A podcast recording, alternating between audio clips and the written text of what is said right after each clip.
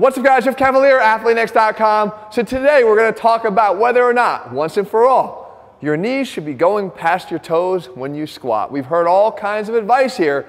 What is the right advice? Well, let me demonstrate a couple scenarios here. First of all, we know knees over toes can look a few different ways. Number one, it can look like this, okay? We're not talking about that. We'll get back to that in a second. That's a sissy squat. You guys should know how I feel about that. The next version would be something that looks like this, where your knees are clearly past the toes here. And then the last version is one where the knees aren't allowed to go past the toes. I sit back more and I'm in this position here. Okay, now, which one is right? Actually, only one of them is really right.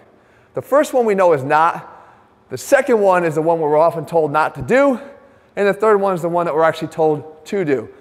Well, I'm going to flip it around for you because the one that we should be doing is the one in the middle. You're supposed to let your knees go past your toes in a properly executed squat with proper biomechanics.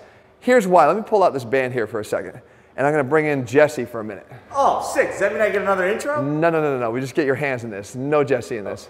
Hello, this is Jesse's hands. I didn't mean a hand intro. I just said your hands. That's it. Oh. Demo. How about a hand demo? That's Okay. all. So let's pretend that this is your knee right here. All right. This is your femur from the top. This is your tibia from the bottom.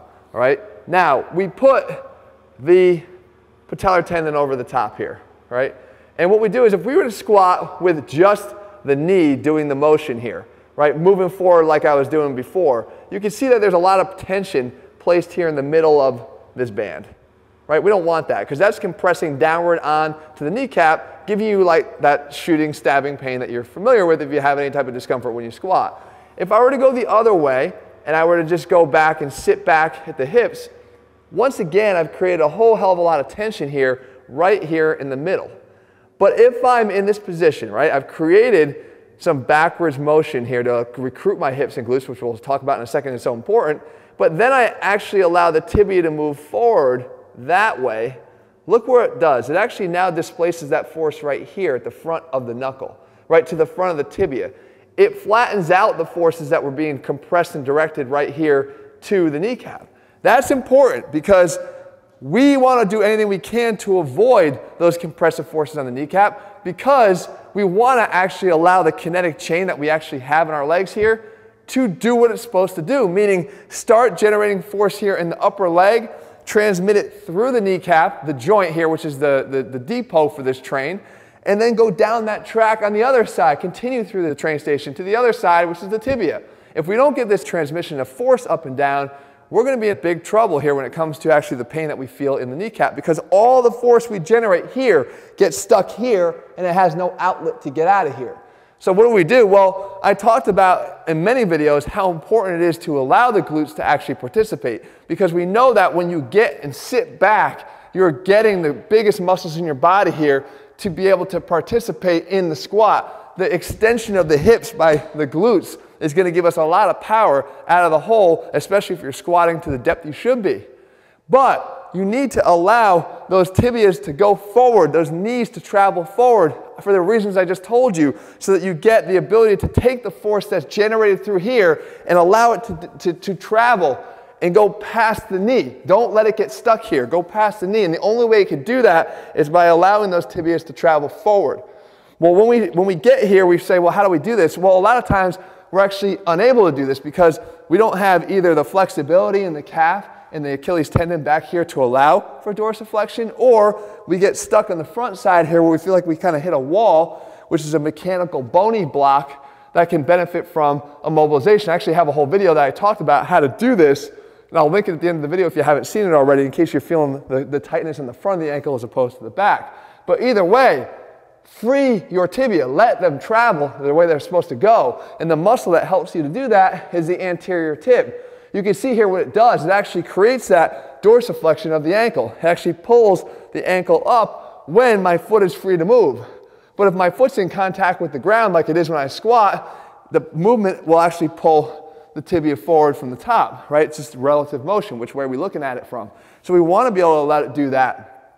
Well, I have a tip for you, an activation tip. As you go down into a squat, you've probably been told that you want to push down hard through the little toe, the big toe, and the heel to kind of create that tripod force downward. I'm going to disagree with that. I think that you should be pushing down through the midfoot, which is this black lace right here, the last lace on my shoe. Through here, push down on the outside, the inside, and the heel, but let these toes move. And if you actually pull up on your toes as you go down while keeping contact with the midfoot and the ground, you're actually going to facilitate this anterior displacement of the tibia. You're going to give yourself some of this dorsiflexion, which will relieve the kneecap from the stored up force that's causing all the knee pain. You're going to connect that kinetic chain. So as I go down, I try to pull up with the toes, keeping the foot in contact with the ground. So as I go down, I just kind of pull up the big toe off the ground and let the rest of it travel. Down, come up. Down, come up. Down, you can see the glutes are participating. They're recruited. I'm just not worried about keeping my knees back here. They're allowed to go forward and up, down, here, and come up. You want to be able to make sure that you establish that. Stop artificially forcing yourself to stay back. Some people even give you the advice to put up a wall here and make sure your knees never contact the wall. You don't want to do that. That's not natural biomechanics of the lower leg. You want that dorsiflexion of the, the lower tibia there, and you need to make sure it's happening. So Try some of the things I showed you here. Try the tip to actually pull up on those big toes. If you have knee pain, I promise you, you're going to have a lot less instantly. If you're not somebody that struggles with knee pain, the biomechanics of your squat as a whole will improve, which will probably allow you to actually squat more weight in the long run. Oh, one last thing. You see this clip here of the sissy squat that I mentioned in the beginning of the video.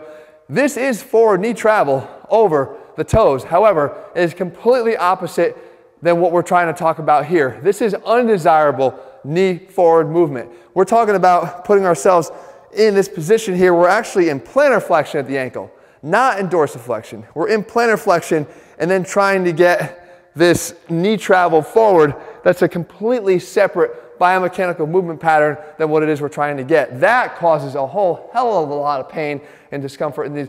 I couldn't even demonstrate one for you guys. I love you so much, but I couldn't even demonstrate one because I already felt like my knees were going to explode. Don't do the sissy squat. Guys, I hope you found the video helpful. If you're looking for complete programs where we lay out the biomechanics of the exercises and why we choose them because it matters as you see. It's not just what you're doing, it's how you do them that matters the most. They're all laid out step by step in all of our programs over at athleanx.com. If you found the video helpful, leave your comments and thumbs up below. Let me know what you want me to cover. If you haven't already done so, guys, make sure you click subscribe and turn your notifications so you never miss a new video when we put one out. All right, guys, see you soon.